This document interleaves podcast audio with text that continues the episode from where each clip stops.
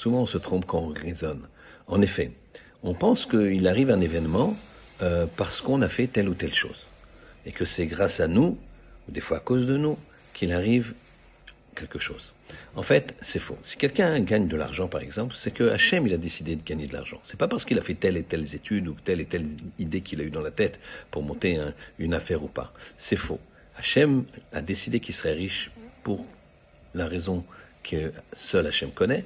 Et donc, cet homme-là, il a eu des idées. C'est Hachem qui lui a envoyé. La même chose.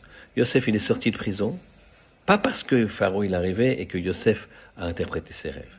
C'est parce que Yosef devait sortir de prison et donc Pharaon a rêvé afin que Yosef interprète les rêves et sorte de prison. Voilà. Nous, ce qu'on doit faire, on ne doit pas calculer. On doit servir Hachem de tout notre cœur, de toutes nos possibilités, et c'est Hachem qui décide. Shabbat Shalom.